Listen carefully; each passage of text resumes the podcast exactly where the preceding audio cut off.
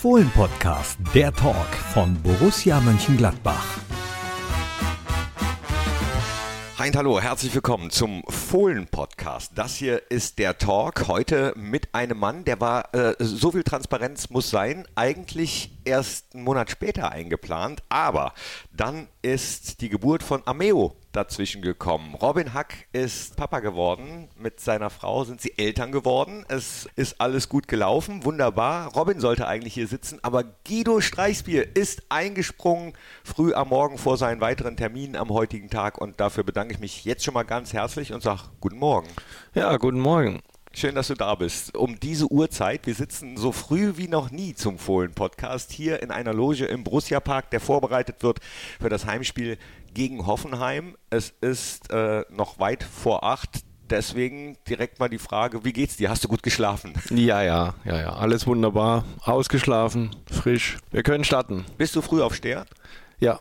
Ja, ja. Zwischen 6 und 6.30 Uhr gehe ich raus und dann geht's los. Aber musst du, glaube ich, auch sein, denn ihr habt ja äh, nicht nur das Training mit den Profis, ihr habt noch Talentetraining, ihr habt Besprechungen und bevor wir auf äh, deinen Lebenslauf kommen, bevor wir auf das kommen, äh, was dich ausmacht, wie du Borussia Mönchengladbach-Fan, der du ja auch bist, wie ich mittlerweile weiß, geworden bist, würde ich gerne wissen, was, machst du alles bei Borussia? Also deine, deine Jobbeschreibung sozusagen. Viele haben das mitbekommen, dass du für die Entwicklung der Talente zuständig bist, dass du dafür zuständig bist oder mit dafür zuständig bist, äh, junge Spieler ranzuführen, Bundesligaspieler zu werden. Kann man das so beschreiben? Grob? Ja, so kann man es beschreiben. Es geht um die Schnittstelle vom, vom Übergang der Talente in, ins Profiteam und die Jungs dann zu unterstützen. Und äh, da zusammen mit Philipp Schützendorf, der im organisatorischen Bereich und ich so für die Umsetzung auf dem Platz, so ist wir grob die, die Aufteilung, die geplant ist. Und ansonsten bin ich ganz normal in der Trainingsplanung mit, mit Gerardo Seoane und mit, mit Patrick Schnabeler mit dabei für das Profitraining und äh, dann auch für die Nachbereitung und dann gehen wir halt speziell, Philipp und ich, dann mit den jungen Spielern in, ins Detail und wir machen uns Gedanken, wie wir ihnen neben dem Platz mit Videosequenzen äh, Unterstützung geben können, aber natürlich dann auch äh, die Umsetzung auf dem Platz, wie wir ihnen da in Handlungen, in Techniken, in Taktiken äh, Unterstützung geben können, damit sie ja einerseits schneller den, den Sprung schaffen, aber dass sie auch, so wie bei Joe, Luca und bei Rocco, damit sie das auch stabilisieren.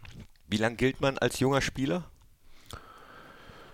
Ach, ich weiß nicht, ob es da dann eine, eine genaue äh, Beschreibung dann gibt bei, bei X, bei X Umsätzen, äh, bei äh, X Einsätzen, en, Entschuldigung.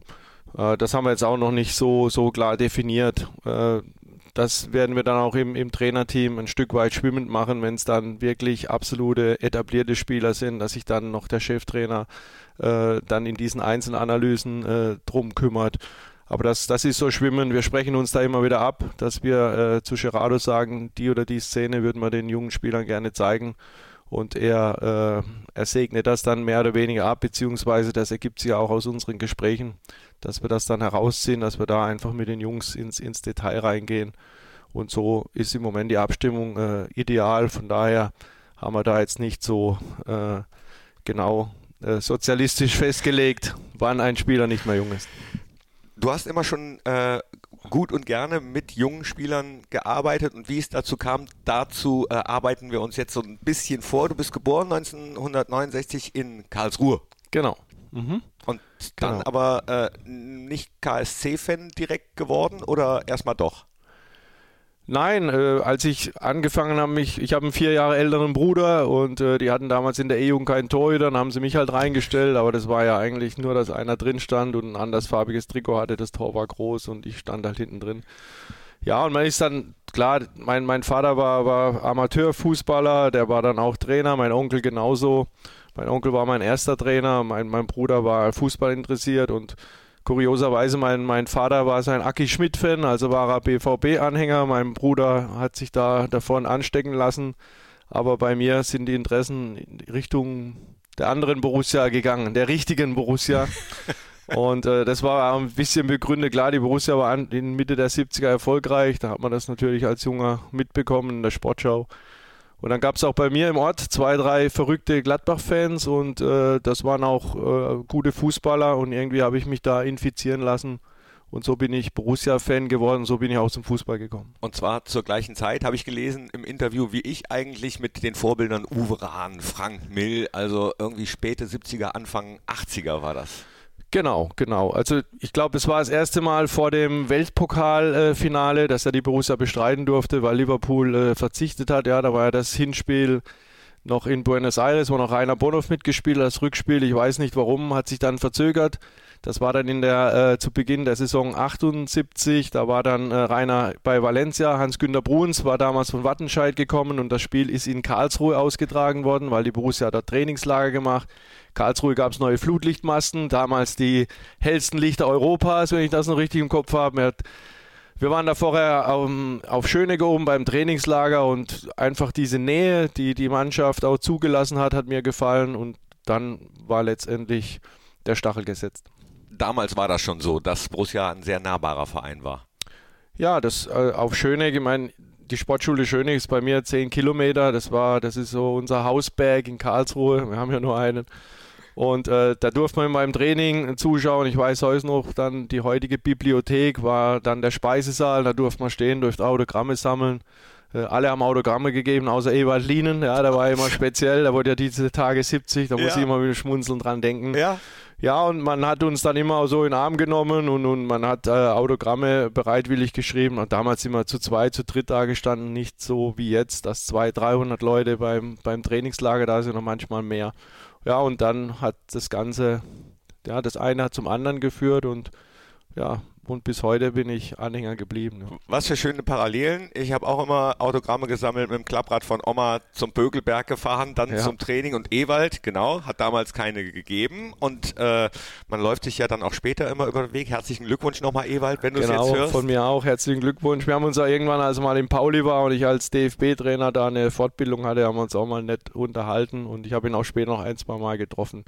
Auch von mir herzlichen Glückwunsch. Ja, gibt übrigens auch online äh, einen wunderbaren Zusammenschnitt von Ewald Lien, Tor für Borussia Mönchengladbach. Guckt euch das an. Äh, also wirklich ein Traum. Und Ewald, äh, als ich ihn letztes Mal getroffen habe, habe ich ihm die Story erzählt, dass ich immer mit großen Augen da stand und aufgeklapptem Heft und er halt nie unterschrieben hat. Und dann griff er in seine Jackentasche und holte eine Autogrammkarte raus und sagte, hier, damit ihr jetzt endlich Ruhe gibst. Nach, nach 40 Jahren hat er mir das Autogramm gegeben.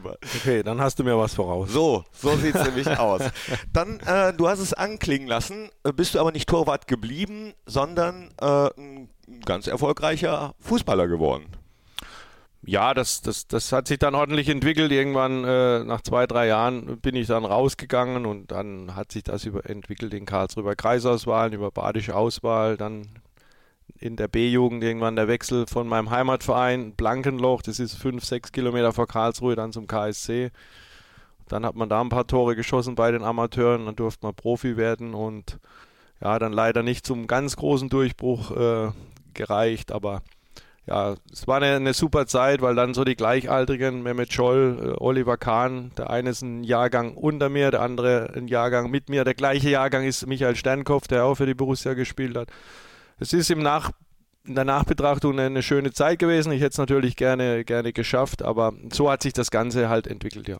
Was, was heißt geschafft? Äh, ein Einsatz. Du warst ja im Kader, im Profikader, aber dann der Einsatz nicht. Nagt das so ein bisschen? Ja, das nagt schon. Ja. Ich durfte ja auch mal am Bögelberg auf der, auf der Bank sein. Ich habe da noch den Spielberichtsbogen, eine illustre Bank bei der Borussia Oliver Bierhoff auf der Bank, bei mir äh, Oliver Kahn, äh, Mehmet, äh, Sterni und, und ich.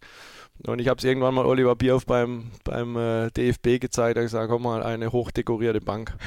Und äh, ja, das nagt natürlich schon, dass man das, dass man so nah dran war und es nicht geschafft hat. Aber gut, hat vielleicht einerseits ein bisschen Qualität gefehlt, auf der anderen Seite weiß man ja selbst, das kriegen wir auch mit. Irgendwann muss der Trainer mal reinschubsen und dann lernst du schwimmen. Und äh, leider war mir das nicht vergönnt. Aber ich habe Winnie Schäfer letztes Jahr getroffen da haben wir uns mal äh, drüber ausgetauscht, aber er redet sich natürlich raus. Und, äh, aber ist alles gut. Ist ja, alles auch ein gut. ehemaliger Gladbacher. Genau, deshalb habe ich ja damals gedacht, als ich hochgekommen bin, die Verbindung ist, äh, muss unzerbrechlich sein. Ja, er Gladbacher, ich Fan, aber naja, irgendwie war dann äh, meine Vorstellung etwas anders. Aber hilft dir das vielleicht heute, äh, dann äh, die Gedanken von jungen Spielern vielleicht manchmal besser zu verstehen, wenn die brennen und denken, ach, wieso komme ich nicht rein?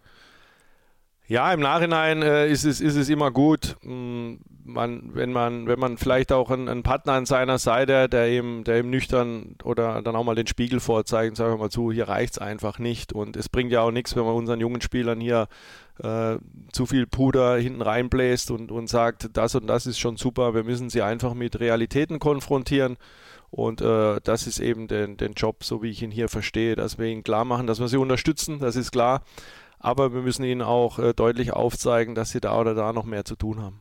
Ein ehemaliger Spieler von dir hat dir, habe ich ebenfalls gelesen, im Interview der Kollegen von der Rheinischen Post, äh, ein Buch oder eine Widmung zumindest geschrieben, dass du äh, immer fachlich korrekt, bisweilen auch hart warst, aber äh, immer menschlich. Ist dieses fachlich korrekte, dieses harte, gehört das eben dazu, nicht den Spielern das hinten reinzublasen? Ja, die, die Spieler sind im ersten Moment natürlich, wissen wir ja selbst, wenn du Kritik äh, ins Gesicht gesagt bekommst, dann zuckst du natürlich erstmal zusammen, bist vielleicht auch mal ein bisschen äh, beleidigt. Aber letztendlich äh, zwei, drei Jahre später, wenn man sie sieht oder wenn man jetzt im Tagesgeschäft äh, mit ihnen zusammen ist, auch schon äh, zwei, drei Wochen später, sind sie, sind sie letztendlich dankbar dafür, weil nur das sie auch, auch weiterbringt. Und ich habe Jetzt später, äh, Jupp Heinkes war mal bei uns beim DFB, nachdem er nach dem Triple aufgehört hatte, hat ihn Hansi Flick eingeladen und wir haben mit Jupp Heinkes gesprochen und äh, er hat dann gesagt, ja, man merkt halt, wenn man bei, bei Bayern München ist, auch die Ersatzspieler wollen spielen und es ist eigentlich keiner richtig beleidigt, wenn man ihn kritisiert, weil die guten Spieler wollen einfach besser werden.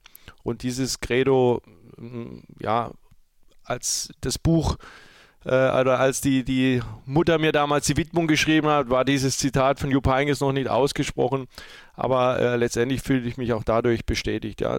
Wir müssen den Jungs klar sagen, wo es noch fehlt. Und die, die dann beleidigt sind, äh, die, müssen wir, die müssen wir dann einfangen und ihnen einfach sagen, wir wollen euch helfen. Wer hat dir damals die Widmung geschrieben? Weißt du das noch? Ja, ja, das war äh, Kevin Konrad, äh, Mutter. Kevin ist jetzt Kapitän in Elversberg und äh, das weiß ich noch, dass es äh, seine, seine Mutter war. Wir gehen noch ein bisschen weiter. SV Blankenloch hast du eben schon angesprochen. Mhm. Äh, dann ging es eben weiter. KSC im Profikader gewesen. Also, ich meine, äh, guck mal, wie viele Fußballer es gibt, die es noch nicht mal im Profikader schaffen. Vielleicht ist das ja manchmal auch gut zu wissen, äh, wie gut man ja dann doch ist. Guck mal, bei mir hat es nur bis zur Bezirksliga gereicht. Ich habe das sehr früh eingesehen, dass es für mehr nicht reicht. Ist das vielleicht auch manchmal gut einzusehen, äh, bis, bis wo es eventuell nicht reicht? Ja, natürlich. Ich habe irgendwann Statistik gelesen, wenn du in der Verbandsliga, glaube ich, in Deutschland spielst, gehörst du schon zu den besten 4% Fußballspieler. Ja, ich habe beim DFB ja viele Statistiken. In Deutschland sind ja pro Wochenende an die 90.000 Fußballspiele. Ja, dann muss man schon, natürlich weiß man dann, wie viel Fußballer man jetzt in Anführungszeichen hinter sich gelassen hat, aber natürlich, wenn man so nah dran ist und jetzt auch in dem Geschäft, wo man, wo man drin ist, äh, hat, wird man natürlich gerne ein bisschen drüber erzählen, wie es in der Bundesliga war. Auf der anderen Seite habe ich auch tolle Geschichten erlebt und ich erzähle die auf meine Weise, sind auch schön. Aber es kitzelt schon ein bisschen, dass es nicht geklappt hat. Und dann hast du, du hast es eben anklingen lassen, kommst aus einer Familie, wo sehr viele Trainer äh, mhm. oder den Trainerberuf eingeschlagen haben, Trainer geworden sind. Ihr habt das also im Blut. War das für dich dann auch irgendwann klar, ich möchte auch irgendwann Trainer werden? Oder wie kam es dazu? Ja, ich habe damals äh, in, in Hoffenheim aufgehört. Mein letzter Trainer war, war Hansi Flick. Der hat dann irgendwann gesagt, zu, von deinem Alter her, jetzt ist es gut. Du bist auch äh, körperlich, äh, warst du dann, war ich schon ein bisschen angeschossen. Und äh, dann, dann habe ich aufgehört. Und ja, mich hat es natürlich fasziniert. Ich wollte immer im Fußball drin bleiben. Äh, mein, mein Onkel und mein Vater, die finde ich, jetzt ohne sie äh, zu, zu sehr zu, zu loben, sie, sie leben auch leider beide nicht mehr, Sie hatten beide schon so eine gewisse Gabe. Uns, äh, also gelobt wurde selten. Äh, sie waren immer hart in der Sache, aber man hat dann immer gesehen, dass im Laufe der Saison die Mannschaften immer besser wurden und auch die, die Spieler immer ein, ein größeres Zutrauen hatten. Und, und das hat mich äh, fasziniert. Und deshalb habe ich gedacht, okay, probierst du dich mal. Ich habe schon mit 4,25 meinen ersten Trainerschein gemacht und äh, dann auch ehemalige Trainer wie so Helmut Kafka oder Jörg Daniel, die meine badischen Auswahltrainer waren, die haben mir auch gesagt, du mach das auf jeden Fall. Auch Hansi Flick hatte noch in dem Gespräch hat er gemeint, steig doch bei uns in der Jugend ein. Du machst dir so viel Gedanken über den Fußball und äh, von daher habe ich dann den Step gleich äh, vollzogen. Ja. Und bist Jugendtrainer geworden, äh, bist glaube ich auch Meister geworden mit der A-Jugend von Hoffenheim. Mit der B-Jugend von, von Hoffenheim sind wir 2008 äh, deutscher B-Jugendmeister geworden und zwei Jahre später haben wir dann äh, auch den DFB-Pokal in Berlin gewonnen. 2010 äh, war das. Das ist natürlich schon so Erfolge, aber noch schöner ist, dass aus diesen Jahrgängen halt äh, Pascal Groß, Manuel Gulde, Marco Terrazino, die wurden, die wurden Bundesligaspieler, auch Jonas Striffler wurde Bundesligaspieler, Philipp Klingmann. Das ist eigentlich das, was schön ist. Jonas Hofmann, der ja hier jahrelang gespielt hat, war ja auch äh, zwei Jahre, hatte ich als, als U19-Spieler. Und das ist ja eigentlich das, warum er Jugendfußball macht. Diese Erfolge, die nimmt man natürlich gerne mit, weil äh, das bleibend ist. Vor kurzem habe hab ich einen Jungen, der jetzt 31 ist, also aus diesem Meisterjahrgang zur Hochzeit eine kleine Sprachnachricht äh, Nachricht geschrieben, ja, und das ist natürlich schon was, was dann auch mit sich mit was man äh, verbindet mit den, mit den jungen Menschen, ja, auch mit denen, die es nicht geschafft haben. Von daher hat es äh, einen tollen Nebeneffekt auch noch, ja, dass das eben eine bleibende Erinnerung ist für alle. Ja, man sieht auch viele, die es nicht geschafft haben, aus den unterschiedlichsten Gründen. Das kann ja schnell gehen, durch eine Verletzung äh, oder ähnliches. Wie viel in deiner Laufbahn hast du gesehen, wo du gedacht hast, der hat auf jeden Fall das Zeug zum Bundesligaspieler, der es dann aber doch nicht geschafft hat, weil er vielleicht zu faul war oder vielleicht äh, äh irgendwas dazwischen gekommen ist? Ja, es ist ja unweigerlich, wenn, wenn man im, im NLZ arbeitet, wie in Hoffenheim, wenn man dann neun Jahre beim, beim DFB Jugendnationalspieler betreut, ist es ja klar, dass man Spieler hat, die, die das Zeug dazu haben, Profi zu werden. Und das, was du sagst, das sind halt einerseits manchmal Faulheiten, Schlampigkeiten, die es dann die Spieler daran hindern, dass sie besser werden. Manche werden zu schnell gehypt. Bei anderen ist es einfach so, dass sie im Verein in der Sackgasse sind und der Trainer hat keinen Bock auf sie. Ja, das ist manchmal auch ähm, nicht ganz unwichtig. Ja. Deshalb bin ich auch als DFB-Trainer unheimlich viel rumgefahren, um einfach herauszufinden, welches Standing hat der Spieler im Verein. Weil wenn du ihn dann zur Nationalmannschaft für ein Turnier einlädst, musst du ja auch wissen, mit welchem Selbstvertrauen kommt er, ja, hat er Unterstützung im, im Club. Also es ist vielfältig. Äh, es liegt nicht immer nur am, am Spieler, wobei ich immer sage, als erstes muss der Spieler bei sich anfangen. Er muss in eine gewisse Vorleistung gehen und dann bekommt er auch seine, seine Chance. Und da sind schon ein, einige Spieler, die mir einfallen, wo ich einfach sage, okay, sie haben ihr Talent äh, einfach verschlammt. Ja. Wir nennen jetzt keine Namen in Nein, dem Bereich, nennen aber vielleicht Namen im positiven Bereich. Bei wem hast du denn gedacht, äh, da wird es vielleicht nichts, aber der es dann durch Fleiß oder Willen, Ehrgeiz geschafft hat? Fällt dir da ein Positivbeispiel ein, was man nennen kann? Ja, ich muss jetzt generell sagen, der Jahrgang 2001, den, den, den habe ich beim DFB zwischenzeitlich übernommen. Ja, und da hieß es am Anfang, boah, da, da hast du einen Jahrgang schwer. Da ist schwer zu prophezeien, wer Profi wird. Und wenn ich jetzt sehe, wer da alles, äh, wer da alles in der Bundesliga äh, auftaucht, ja, da ist Jamie Leveding, da ist Tom Kraus, da ist auch ein, ein Niklas Tauer, der jetzt haben wir bei, bei Schalke, ein Freddy Jeckel.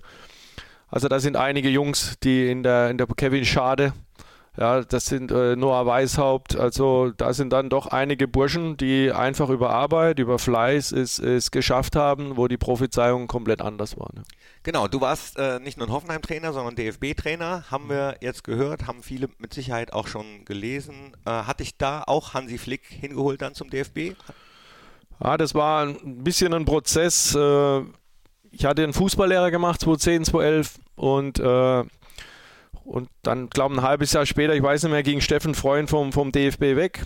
Äh, und dann habe ich nur bei meinem damaligen Ausbilder, bei Frank Wormuth, angerufen, habe gesagt, hör zu, äh, wie läuft denn das Bewerbungsverfahren? Äh, du hast mich jetzt kennengelernt im Fußballlehrer. Ich habe in der Jugend sieben Jahre in, in Hoffenheim äh, gearbeitet.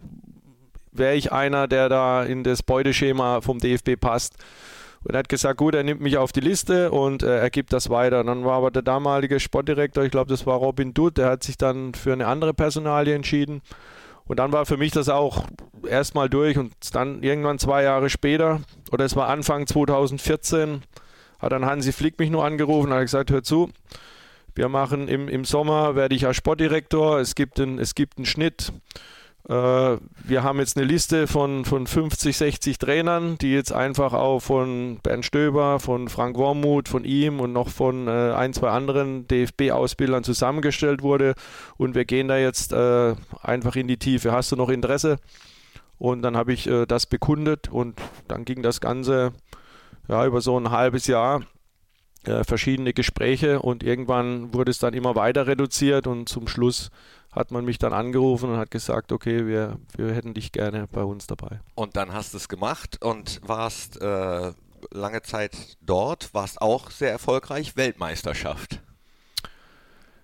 Ja, erfolgreich ist ist immer so eine Geschichte. Ich durfte eine Weltmeisterschaft spielen. Es war eine hochemotionale Heim-EM. Das ist aber auch nur entstanden. Eigentlich sollte Markus Sorg 2016 die U19 Heim-EM machen und dann hat Jogi Löw einen zweiten Co-Trainer gewollt und dann bin ich äh, da reingesprungen, hatte einen Lehrgang mit den Jungs, dann eine Vorbereitung, dann sind wir rein und das Eröffnungsspiel gegen Italien, weiß noch heute 50.000 Zuschauer in Stuttgart. Wir haben das Spiel dominiert und kriegen kurz vor Schluss einen Elfmeter gegen uns und verlieren und äh, dann war das Turnier äh, schwierig. Äh, dann gegen Portugal haben wir in einem Superspiel 4-3 verloren in Sonnenhof und dann blieb uns nur noch die Chance auf ein Playoff. Dann haben wir über das Playoff gegen Holland im elf, dramatischen Elfmeterschießen die Quali erreicht, aber die U20-WM liegt immer ungünstig. Das war dann 2017 und da, die liegt noch in der Bundesliga-Saison. Muss, da muss man vorher eine Kaderliste abgeben.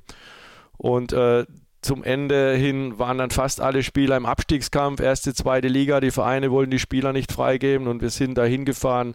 Moritz Nikolas war als, als dritter Goalie dabei. Wir sind mit 14 Feldspielern dahin gefahren.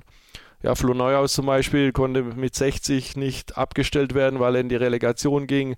Janis Horn mit Wolfsburg nicht. Das war, es war schwierig und äh, die FIFA hat es auch nicht mehr zugelassen, die Liste zu ändern. Dann sind wir da mit 14 Feldspielern hingefahren. Und die Jungs haben sich durch das Turnier gequält und äh, wir sind dann im Achtelfinale, in einem dramatischen Achtelfinale gegen Sambia ausgeschieden. Eine tolle Erfahrung, aber äh, was da organisatorisch drumherum passiert ist, wünsche ich keinem, weil das war jeden Tag äh, irgendeine Hiobsbotschaft. Dann hast du während deiner Zeit äh, beim DFB, du hast es anklingen lassen, viele Vereine kennengelernt, bist immer wieder hingefahren, hast dich ausgetauscht. Natürlich auch, und jetzt kommen wir endlich zu Borussia Mönchengladbach, wie, wie du dann hier gelandet bist, hast aber in all den Jahren schon mit den Verantwortlichen dich ausgetauscht, richtig? Ja, wie gesagt, mir war es wichtig, immer viel Kontakt zu den Vereinen zu haben, zu wissen, wie, wie, wie, tickt, wie tickt der Verein und äh, dass man da auch immer wieder weiß, äh, ja, wie geht der Verein mit dem, mit dem Spieler um, wo, wo arbeitet man im Detail dran, wie verhält sich der Spieler auch im Verein, um immer wieder diese Verbindung zu haben, aber auch um dem Verein klarzumachen, wie wir beim DFB arbeiten, wie ich arbeite, wie ich mit den Jungs umgehe.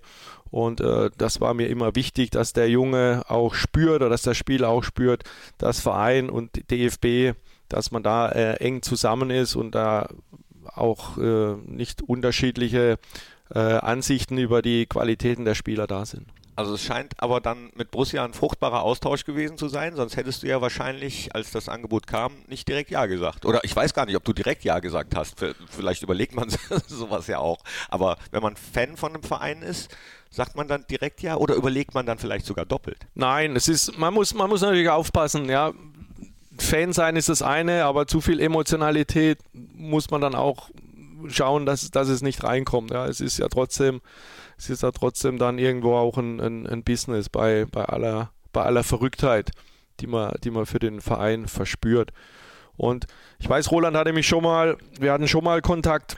Da war ich aber gerade kurz beim, beim DFB und da habe ich gesagt, so schnell äh, will ich auch nicht weg. Aber meine Kinder waren dann auch minderjährig und äh, sowas hat ja dann auch immer Auswirkungen auf die Familie. Es hat dieses Jahr einfach alles perfekt gepasst, diese Aufgabenbeschreibung die, äh, was, dahinter, was dahinter steckt. Ich war jetzt neun Jahre beim DFB. Ich durfte drei Weltmeisterschaften beobachten. Ja, man, man sammelt so viele Erkenntnisse. Ja, ich war zweimal Chef der WM-Analyse. Man, man sammelt so viele Erkenntnisse und man hat dann beim DFB so wenig Tage Zeit, das umzusetzen. Und dann habe ich mich einfach hingesetzt und habe gesagt, das jetzt ins Tagesgeschäft reinzubekommen, alles, was du dir jetzt so angeeignet hast, das an junge Spieler heranzubekommen, es mit ihnen zu erarbeiten, in Verbindung natürlich auch mit dem Verein, mit dieser Idee, die, die mir Roland, Nils Schmatke, Mario, Mario Vossen und Steffen Korell da äh, vorgestellt haben. Das hat dann alles so perfekt gepasst, dass ich gesagt habe, okay, äh, ich mache das jetzt und natürlich speziell, dass ich jetzt die Raude auf der Brust tragen darf, jeden Tag, das äh, rundet das Ganze ab. In den Gesprächen ist wahrscheinlich dann von der Philosophie, die Borussia Mönchengladbach hat, auch viel die Rede gewesen, gehe ich mal von aus. Und da hast du gesagt, okay, da kann ich meinen Teil zu beitragen mit den Analysen, die du jetzt mit den jungen Spielern machst. Ich glaube, äh, ihr habt auch ein Analyse-Tool entwickelt sogar. Ja, wichtig war natürlich auch Telefonate mit Gerardo, ja, dass er mir auch am Telefon zu verstehen gegeben hat, wie er arbeitet, dass er, dass er auch offen ist, dass er einfach jetzt einen, einen erfahrenen Trainer auch reinnimmt, ja, in sein, sein Trainerteam. Ja, das ist ja auch nicht alltäglich und äh, diese Offenheit, die ich da gespürt habe und vor allem so, wie er auch fundiert arbeitet, äh, hat er mir da erklärt und genau, ja, wir haben jetzt einfach uns so ein Stück weit auch aus diesen Analysen, die ich äh, eben beschrieben habe, ja, so ein bisschen äh, das Raster, das wir jetzt auch für die letzte WM-Analyse hatten, wo wir Einzelspieler dann auch letztendlich porträtiert haben und äh, um es dann auch zu beschreiben für die, für die Ausbildung in, in den deutschen Vereinen, um, um da Impulse zu liefern. Und dieses Raster haben wir jetzt übernommen und so gehen wir vor um den Jungs halt immer in den einzelnen Sequenzen eben Rückmeldung zu geben, aber um für uns auch zu verfolgen, wie kommt er denn in den einzelnen Sequenzen voran, wie fruchten unsere Trainingsübungen, wie fruchten unsere Gespräche ohne jetzt zu sehr ins Detail zu gehen, weil man wahrscheinlich auch nicht alles verraten möchte, nehme ich mal an, um den äh, äh, Vorteil weiter zu behalten äh, gegenüber anderen Vereinen. Wie kann ich mir das denn dann vorstellen? Dann habt ihr ähm, nach einer Trainingssession mit einem jungen Spieler, dann nochmal eine Videosession und sagst auch da oder werden dann nur die Spiele betrachtet? Hauptsächlich die, die Spiele, weil, sagen wir, wenn man jetzt jeden Tag miteinander spricht, die Jungs sind da auch nicht jeden Tag dafür empfänglich. Wir schauen natürlich die Spiele oder ich schaue die Spiele sehr detailliert an, stimme ich dann äh, mit, mit Philipp ab, höre natürlich dann auch, was der Trainer zur einen oder anderen Sequenz dann so, so sagt. Das lasse ich alles einfließen und wir schauen nach auch jedes Training an und im Training manchmal schnippelt man da auch eine Szene raus oder gibt ihm einfach äh, ein kurzes Feedback dann zur, zur Trainings. Äh, Situation oder zu seiner Trainingslösung. Und so versucht man einfach einen Mix, dass man nicht immer nur den, den gleichen Kanal bedient, sondern so versucht ein bisschen das, die ganze Klaviatur zu spielen, ja, um, um ihm verschieden Feedback zu geben, damit dann sich einfach bei ihm festsetzt. Gibt es denn da ganz feste Kriterien, ganz feste Bewertungsschemen oder ist das dann eben auch manchmal Bauchgefühl? In der Situation hättest du so entscheiden müssen als äh, Spieler und in der Situation dann lieber ins Dribbling gehen, in der Situation lieber abspielen? Ja, Bauchgefühl ist einerseits immer wichtig im Fußball, auf der anderen Seite, wenn man die Szene anschaut und je nachdem, welche Perspektive der Kamera das man hat, fragt man auch mal den Spieler. Sag mal, hör zu, ich glaube jetzt, äh, dass dieser Pass möglich gewesen wäre. Ich glaube, du hättest den Ball jetzt abfangen können, wenn du vielleicht dich anders positioniert hättest. Wie hast du es gesehen? Ja, und der Spieler muss ja oft im Spiel äh, dann auch reagieren. Manchmal läuft ihm noch ein, ein Spieler quer oder läuft ein Spieler in den Rücken. Er muss dann äh, das beobachten und er muss den Ball beobachten. Ich auf dem Video schaue natürlich nur, wo ist der Ball, wo ist die Position des Spielers.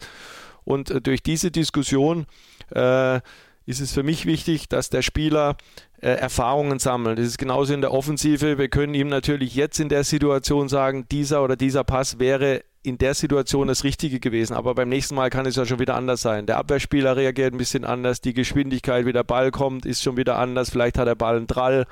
Wie nimmt er ihn das erste Mal mit? Das sind ja alles Dinge, wo ich sage in der Offensive, ihr müsst euch einen Erfahrungsschatz ansammeln. Ja, ihr müsst euch die, die Datenbank füllen, sage ich mal so, und äh, die verschiedenen Bilder das müsst ihr immer abspeichern und dann müsst ihr wissen, in der oder der Situation wäre diese Lösung gut gewesen und dass ihr dann irgendwann äh, auf diesen gesammelten Erfahrungen halt immer bessere Entscheidungen trifft. Das ist für mich wichtig. Ja? Nicht immer zu sagen, und da war A richtig und da war B richtig, sondern Fußball ist so komplex und äh, entsteht auch durch so viele Überraschungen, entstehen neue Situationen, unvorhergesehene Dinge, die passieren. Und deshalb ist es für mich wichtig, durch diesen Dialog die Jungs auch, auch besser zu machen und sie eben auf, diesen, auf diese Überraschung vorzubereiten und dass sie dann sicher sind in ihrer Entscheidung in diesen Diskussionen mit den Spielern, aber auch mit den anderen äh, des Trainerteams, da gibt es ja wahrscheinlich nicht immer Einigkeit, oder? Nein, es gibt nicht immer Einigkeit und das ist ja das äh, genau das, wo wir dann auch aufpassen müssen, dass man nicht vor dem Spieler mit, wie der Professor sitzt und sagt, das und das ist richtig, weil genauso Oliver Neville hat ja äh, genug Fußball in Anführungszeichen Schlachten geschlagen. Ja, er, er sieht es natürlich aus einer Perspektive von 70 Länderspielen. Ja, ich sehe es aus einer Perspektive von 85 oder 86 Länderspielen, die ich betreut habe. Gerardo hat gespielt, er hat äh, Erfahrungen als, als Bundesliga-Trainer. Ja, äh, Philipp kommt von der analytischen, analytischen Seite. Ja, und, und das ist ja wichtig, dass man das alles äh, zusammenbringt und ebenso versucht, so scheibchenweise, auch wie es für den Spieler passt. Es gibt ja so ein Spielkompetenzmodell, wo ja immer jede einzelne Situation, es, es hängt ja erstmal äh, von der Wahrnehmung, wie nehme ich eine Situation wahr, dann muss ich eine Entscheidung treffen, wie will ich es lösen? Und dann kommt ja diese Umsetzung, also passe ich, triple ich, so weiter. Und Manchmal passt das eine, aber dann ist nachher die Umsetzung schlecht. Ja, die Idee war gut. Das ist ja der, der liebste Ausspruch eines Amateurtrainers, der reinruft, guter Gedanke. ja, und, äh, und so müssen wir halt runterbrechen, wo hat jetzt der Spieler vielleicht in der einzelnen Situation, ja, hat er in der Wahrnehmung einen Fehler gehabt, in der Entscheidung oder in der Umsetzung und das dann so zusammenzubringen, ohne zu akademisch zu sein, darin äh, lebe ich mich aus. Gibt ja auch den Spruch, gut gedacht, schlecht gemacht, ne? So ist es genau. Mir ist aufgefallen, äh, ich glaube, gegen Wolfsburg war es. Eigentlich ist es nicht mir aufgefallen, sondern einem Kollegen, der mich darauf hingewiesen hat, netterweise. Da stand es, glaube ich, schon 4-0 für uns. Und da bist du in einer Situation aufgesprungen von der Bank, weil Joe Skelly irgendwas richtig gut gemacht hast. Ich weiß nicht, ob du dich dran erinnerst. äh, und hast äh, seinen Namen gerufen ja, und ihn nochmal gepusht. Ähm, kannst du dich an die Situation erinnern? Ja, ich kann mich dran erinnern und äh, mich freut es einfach, wenn dann ein junger Spieler bis zum Schluss dran bleibt, weil das letztendlich dann auch irgendwo wo zeigt, dass das ist ein, ein Charakter und ich glaube, dieses ja, dieses Mindset, das wollen wir ja, dass, dass das die Mannschaft dann auch, äh, dass das auch lebt. Und gerade für junge Spieler ist es für mich wichtig.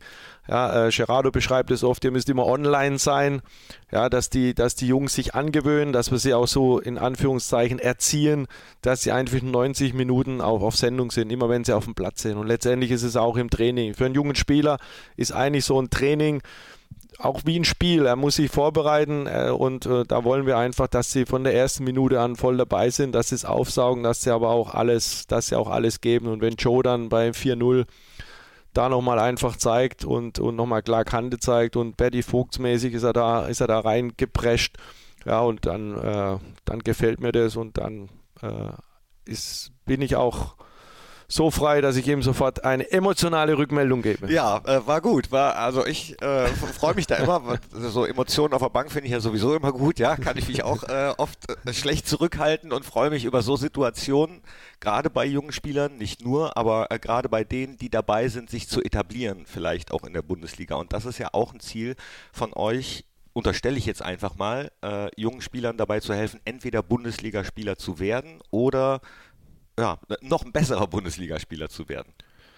Ja, klar, das ist es. Ja, es, es reicht ja jetzt nicht. Aber ich meine, wenn jetzt Joe, Luca und, und Rocco, die sind jetzt als junge Spieler eigentlich schon, schon Stammkräfte, aber das, da dürfen sie sich jetzt nicht ausruhen. Da müssen wir einfach schauen, dass sie immer weiterkommen. Die wollen es auch. Ja, Rocco und Luca sind U21-Nationalspieler. Joe ist äh, US-Nationalspieler. Der will 226 bei der Heim-WM, will er, will er will er gut performen, wie das ja als Neudeutsch heißt.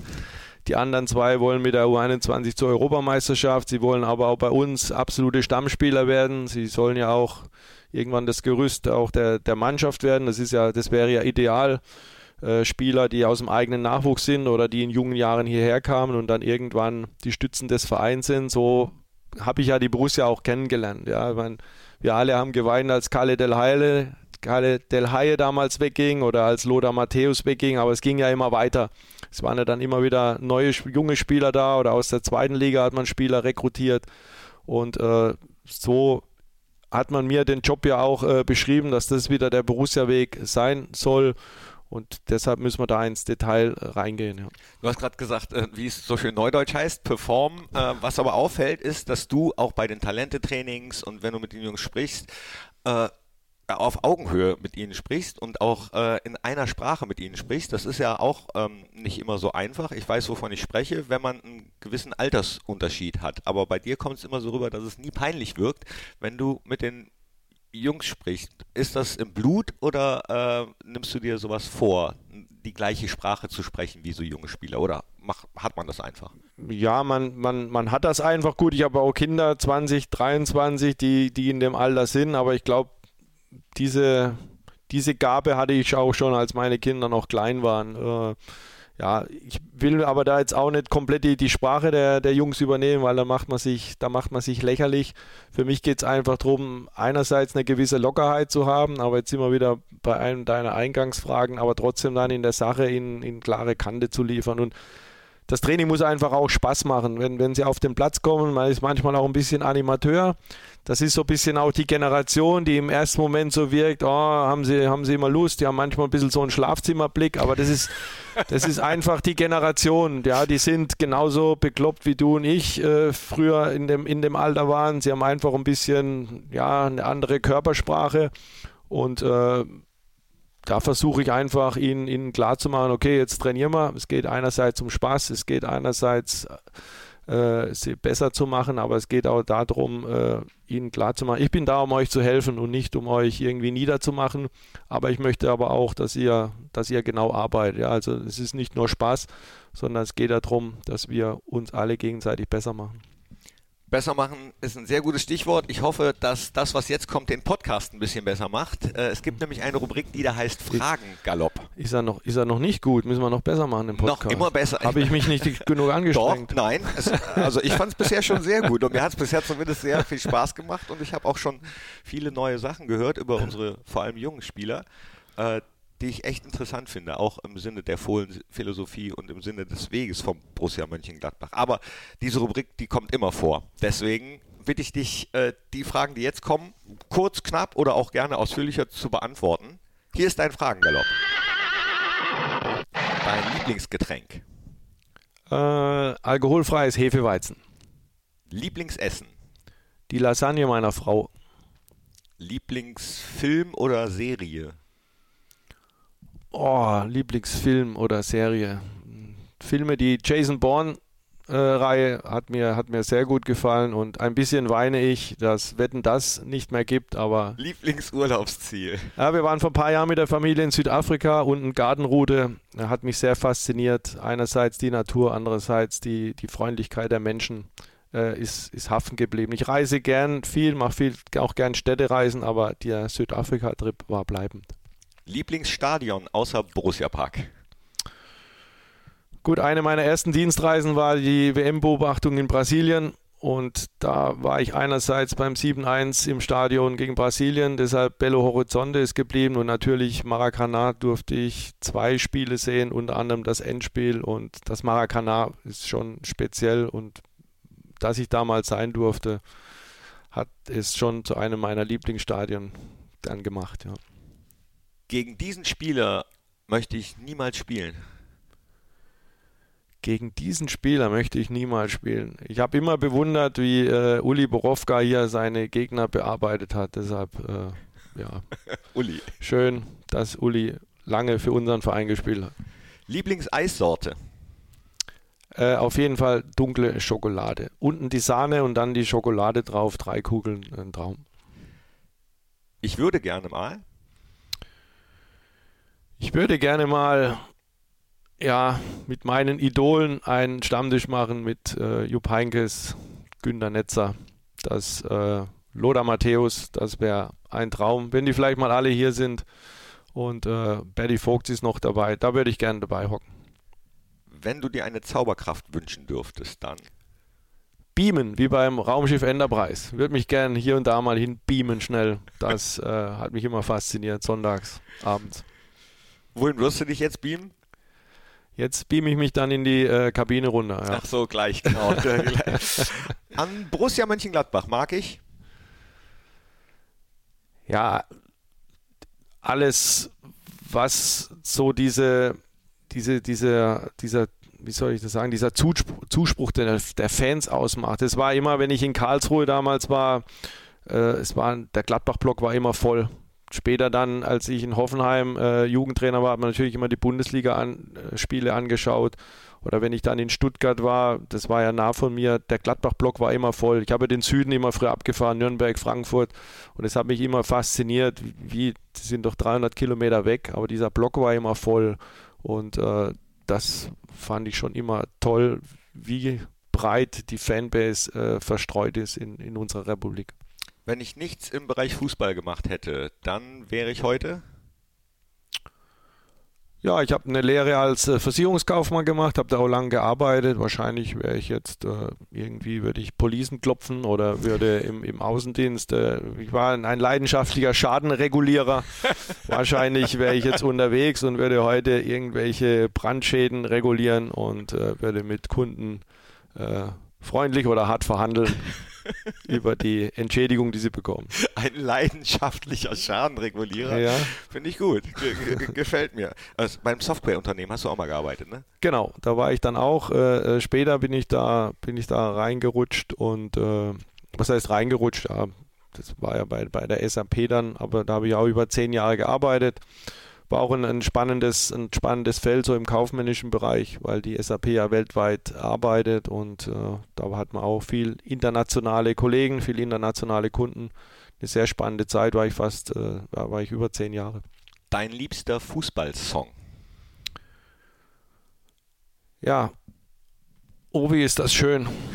Dieses ist immer, ja, ist äh, Nee, halt, was, was mir gefreut, ich habe irgendwann mal eine, eine Borussia-Videokassette äh, gehabt und da haben sie unter der Dusche bei der ersten deutschen Meisterschaft so einen Tag, so wunderschön und das auch in einer Tonlage. Und wenn ich jetzt oft dann, oder manchmal bin ich noch mit den KSC All-Stars, jetzt ist es ja immer weniger, aber das ist immer dann, wenn ich in die Dusche gehe, singe ich das jedes Mal. Wir haben zwar nie da die Meisterschaft gewonnen, aber wie sie da getrellert haben, meine, die, die Helden, der, der ersten deutschen Meisterschaft. Also dann ist das doch mein Lieblingssong und ist von der Videokassette Hafen geblieben. Ja. Wenn du eine Fußballregel ändern könntest, dann. Ich sage schon immer, das vom Handball sollten wir übernehmen. Wenn der Freistoß gepfiffen ist, äh, muss der, der Gegner die Füße, die Hände weglassen. Der Ball muss liegen und damit würden wir, glaube ich, das Spiel beschleunigen. Habe ich aber mal während einem DFB-Pokal-Endspiel, habe ich mich mal zu Lutz Fröhlich umgedreht im Olympiastadion und gesagt, erklär mir mal, warum wir das im Fußball nicht umsetzen können, aber die Diskussion äh, konnte man da nicht fortführen. Ich glaube, da vergeudet man viel Zeit und die, die, der Fußball würde unheimlich an Beschleunigung gewinnen. Ja, Pfiff, der Ball muss liegen, der Gegner muss weg und du kannst sofort weiterspielen. Äh, ich hoffe, dass man es vielleicht irgendwann mal umsetzen kann. Was hältst du von den Überlegungen, die es jetzt gerade gibt, äh, eine Zeitstrafe einzuführen beim Fußball? Ich selbst habe es ja, als ich aus der Jugend rauskam, beim ersten Amateurspiel habe ich gleich als Libero, da musste ich Libero spielen, einen umgeschrubbt, war nach 25 Minuten mein Debüt erledigt, weil der Trainer gesagt hat, das ist jetzt zu gefährlich. Äh, ich war 10 Minuten draußen und nach 10 Minuten kam ein anderer rein. Ja, ich fand das rückblickend, ich, ich fand das äh, okay, hatte aber nicht so diesen, diesen großen Effekt, weil in den 10 Minuten hast du ein Spiel meistens auch nicht, auch nicht entschieden. Es ist natürlich die Konsequenz ein bisschen geringer, wenn der Schiedsrichter vielleicht auch mal falsch lag. Es ist halt was anderes wie eine gelb-rote Karte. Ah, ich bin, ich bin, bin zwiegespalten. Ich glaube, für den Amateursport finde ich es gut, weil da ja auch weniger Hilfsmittel da sind und wenn ein Schiedsrichter auch mal, mal falsch liegen sollte, hätte es auch nicht so eine Tragweite wie eine gelb-rote Karte in der 30. Minute. Also tendenziell finde ich es für den Amateursport gut. Hier im Profifußball wo man die ganzen Hilfsmittel hat, werden ja die Fehlentscheidungen reduziert. Da glaube ich, äh, bräuchte man es nicht. Auf der anderen Seite hätte man dann eine Splittung. Ja, der Amateursport hätte eine andere Regel wie der Profisport. Es ist nicht immer, du merkst, ich war beim DFB, da merkt man, da lernt man äh, viele Seiten abzuwägen, ja, und nicht nur den Profifußball zu sehen. Es gibt genügend äh, kluge Leute. Tendenziell würde ich die 10-Minuten-Strafe dann eher doch nicht machen viele Seiten sehen, musst du ja jetzt auch in deinem jetzigen Tätigungsfeld. Du musst auch viele Talente sehen. Ihr habt dieses Talentetraining, da sind ja nicht nur die Profis bei, ne? Richtig? Mhm. Ja, genau. Wie, wie funktioniert das? Funktioniert das gut? Wie muss ich mir das vorstellen? Da, ähm, Gibt es da eine Diskrepanz zwischen den Spielern, die auf dem, auf dem Feld stehen? Oder ähm, also wie, wie, wie stelle ich mir so ein Talentetraining vor? Ja, es wäre schlimm, wenn es keine Diskrepanz hätte, wenn jetzt halt aus der U17 Niki Swider oder Kilian Saug dazukommen, wenn die jetzt äh, schon das gleiche Niveau hätten wie Fabia, Fabio Girodia oder wie, wie Lukas Ulrich oder Grant Ranus, dann, dann wäre ja etwas, dann wäre ja etwas falsch. Es geht da viel drum, erstmal im, im technischen Bereich den, den jungen Spielern klar zu machen, ihr habt nur X, ihr habt nur X Kontakte, ja, und, und für unsere Spieler dann auch dieses Training halt so abzustimmen, dass wir sagen, okay, dieses oder jenes äh, Fehlverhalten haben wir, haben wir bei euch gesehen oder dieses Potenzial sehen wir noch, ja, dass du dich da verbessern kannst. Und äh, so gehen dann gehen dann die Übungen los. Aber letztendlich, wenn sie dann in Zweikampf gehen, die Jungen lassen sich nichts gefallen. Die Älteren wollen zeigen, dass sie besser sind. Da haben wir eigentlich schon einen, einen ganz guten Mix drin. Und wir schauen natürlich die U23-Spiele auf Video, wir schauen die U19-Spiele auf Video. Da siehst du natürlich schon, wo ist so ein generelles äh, Verhalten, Basisverhalten, das wir, das wir bei, bei allen feststellen und darauf versuchen wir dann das Training auszurichten. Ja, dass, dass jeder dann da was mitnimmt und einfach weiß, okay, im Profibereich in der entscheidenden Situation musst du in dem oder dem Basisverhalten sicher sein. Da gehe ich jetzt wieder auf die WM zurück. Wenn, wenn ich bei der WM einen Luka Modric sehe, oder, oder sonstige Weltklasse-Spieler, die sind halt in den Basisthemen fest. Da sind die, was heißt fest, da sind die, da sind die perfekt. Und dann kommt so die eigene Note und das versuchen wir den Spielern immer klar zu machen. Es gibt ein paar Basistechniken, es gibt ein paar Basistaktiken, da müsst ihr einfach gut sein. Das ist das Must-Have, um in der Bundesliga zu spielen. Und so richten wir das Training aus, dass sie ein Gespür dafür bekommen, okay, was ist denn das Must-Have in der Umsetzung auf dem Platz? Und was wäre so ein Must-Have? Äh, Ball annehmen, äh, erster Ballkontakt muss dann stimmen, darf nicht zu lange dauern oder Genau, du musst im, im, ersten Ballkontakt, äh, der muss so sicher sein und du musst natürlich dann auch jetzt immer wieder bei dem Spielkompetenzmodell, ja erstmal die Wahrnehmung, habe ich überhaupt Zeit für den ersten Kontakt? Wohin muss ich den ersten Kontakt mitnehmen? Das hängt ja davon ab, woher kommt der Ball, wie kommt der Gegenspieler auf mich zu und wo will ich dann die Fortsetzung machen? Da sind wir dann schon wieder bei der Wahrnehmung. Ja, eben, wie ist das Ganze, das ganze Umfeld? Ja, habe ich Zeit? Wo muss ich den Ball mitnehmen und wo will ich ihn dann nachher hinspielen? Ja, dass ich dann weiß, äh, wie kann ich den Gegner vielleicht auf eine falsche Pferde locken? Wie gebe ich aber dann auch meine Mitspieler in, in, dieser, in dieser Aktion irgendwo ein Zeichen, wo ich den Ball hinspielen kann oder wo ich ihn hinspielen werde und dann kommt halt nachher die Umsetzung. Ja. Mache ich noch einen Schlenker um den Gegenspieler oder spiele ich ihn mit dem ersten oder zweiten Kontakt sofort direkt weiter? Das sind ja immer wieder, und dann geht es ja schon wieder weiter, habe ich den Ball abgespielt, wo bewege ich mich hin? Dann sind wir wieder entscheiden, wahrnehmen, umsetzen und so stückelt sich das zusammen. Da hat man natürlich äh, Spielszenen, wo man weiß, das, das ist jetzt so klassisch, das kommt immer wieder vor. Ja, ein Außenverteidiger, wenn der äh, angespielt wird, bekommt er meistens von da und da Druck. Von meistens geht die Spielfortsetzung entweder diagonal oder Longline weiter. Und das versucht man dann so zusammenzubringen. Ich hoffe, das war nicht zu kompliziert. Es ist zumindest sehr komplex auf jeden Fall und zeigt dann auch, dass manchmal, wenn man von außen drauf schaut, man manche Sachen vielleicht gar nicht äh, erkennt als Laie, der, äh, zu dem ich mich jetzt erstmal zählen würde, ähm, warum ein Spieler in der einen oder anderen Situation so handelt und nicht anders, was man als Fan gerne vielleicht sehen würde. Ja, ich habe das jetzt nur so heruntergebrochen und trotzdem müssen wir auch wieder schauen. Ich glaube, Horst Rubisch hat gerade vor ein paar Tagen gesagt, Fußball ist ein einfaches Spiel. Da gebe ich ihm auch recht. Ich sage jetzt nur die analytische Seite. Und wenn ich vor den Jungs gehe, da sind wir jetzt wieder bei dem, auf, auf ihren Level runterzukommen, auch von der, von der Stimmung her, dass man ihnen einfach zwei, drei Handlungsanweisungen gibt äh, und sie dann auch mal probieren lässt. Ja, man kann ja nicht alles äh, totreden. Immer so zwei, drei Informationen, dann beobachten wir, wie setzt er das Ganze um das muss auch nicht beim ersten Mal klappen. Wenn man die Jungs einmal in der Woche hat, dann sieht man ja beim zweiten, beim dritten Mal setzt sich das Ganze, dann schaut man Spiele auf Video an, dann sieht man, okay, guck mal, in dem oder dem Thema sind wir jetzt schon weitergekommen. Und so fügt sich das hoffentlich dann so zusammen, dass man möglichst viele aufs nächste Niveau bekommt. Wie sehr gehört es zu deinem, äh, zu eurem Aufgabenbereich, die Jungs dann auch mal wieder aufzubauen, wenn, wenn vielleicht irgendwas nicht so geklappt hat oder äh, wenn irgendwas immer ganz besonders gut klappt, auch mal wieder runterzuholen? dass sie wissen, gerade als junger Spieler durchläuft man ja so Entwicklungsstufen, es wird dann auch mal ein Tief kommen, also ist ja wie das Leben, nach hoch kommt tief und es geht ja nie immer nur bergauf und nie immer nur bergab. Klar, wir müssen da dranbleiben. Auf der einen Seite gehört es aber auch zum Profi-Alltag dazu, dass sie ein Stück weit natürlich auch etwas mit sich selbst ausmachen. Ja, also ein Verarbeitungsprozess muss natürlich auch bei ihnen selbst ablaufen, dass man auch mal ein bisschen auf Durchzug stellt, wenn man vielleicht auch mal angemeckert wird oder dass man auch mal einfach abhakt und sagt, okay, die Situation war jetzt mal Grütze, jetzt geht es halt weiter. Äh, auf der anderen Seite ist es natürlich mit einer unserer Kernaufgaben, ja, dass Philipp und ich halt dann draufschauen und sagen, okay, komm, der braucht mal ein bisschen Zuspruch oder den müssen wir mal wieder ein bisschen auf die, auf die Erde zurückholen. Ja, und das meine ich, was ich vorhin gesagt habe, immer so ein bisschen den, den Spiegel vorhalten.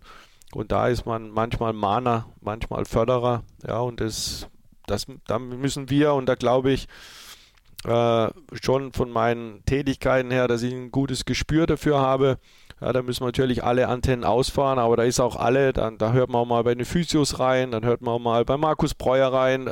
Ja, weil die beobachten ja die Jungs auch, die haben ja auch äh, jahrelange Erfahrung, haben ein gutes Gespür und ich finde, da müssen wir alle da unten in dem Trakt zusammenarbeiten, dass man, äh, dass man genau beobachtet und den Jungs dann die Hilfen gibt, die ihm ihren Charakter entsprechend ihnen helfen.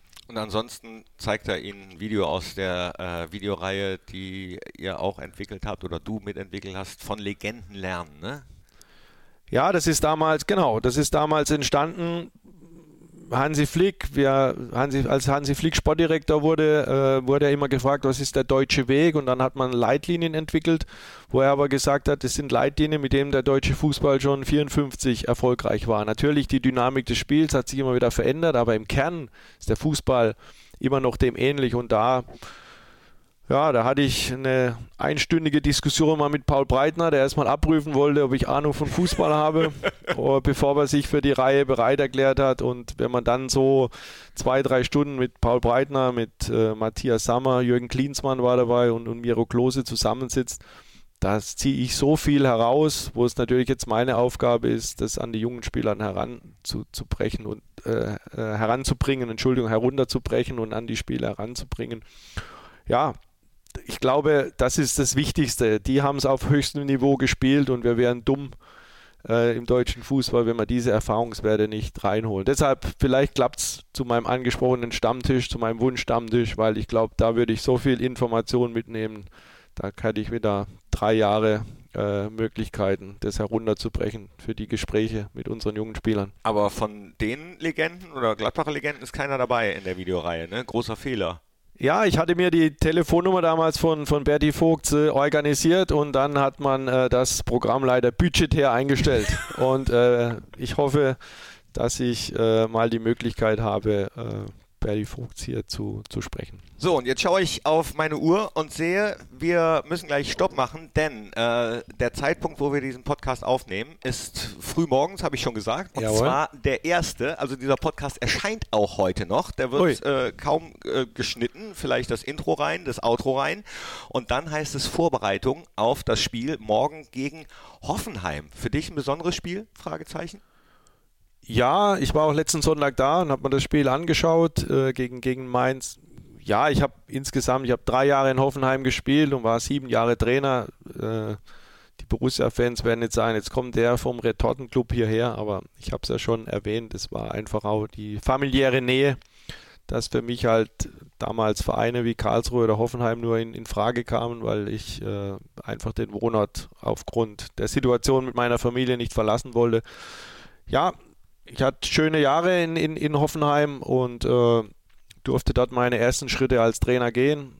Wie gesagt, es war auch äh, recht erfolgreich, von daher freue ich mich drauf. Der Zeugwart Hans, Heinz Seifert war schon zu meiner Amateurzeit Zeugwart, der kommt morgen wieder und da freue ich mich äh, unter anderem ihn wieder zu sehen.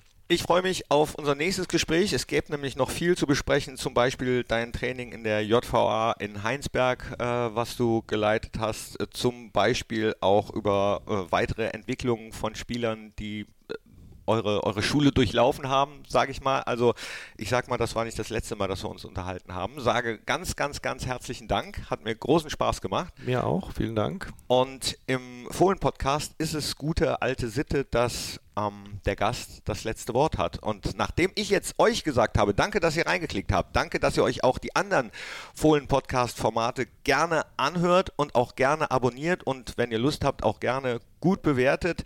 Also äh, klickt euch doch bitte einfach mal durch, macht euch Borussia. Ja, wir wollen immer noch 100.000 äh, Mitglieder werden. Das hänge ich auch noch kurz hinten ran. Und äh, über was müssen wir später noch reden? Ah ja, über den Spruch, den du auf deinem WhatsApp-Profil hast, über Fritz Walter. Aber äh, da, da sage ich jetzt nicht mehr viel zu.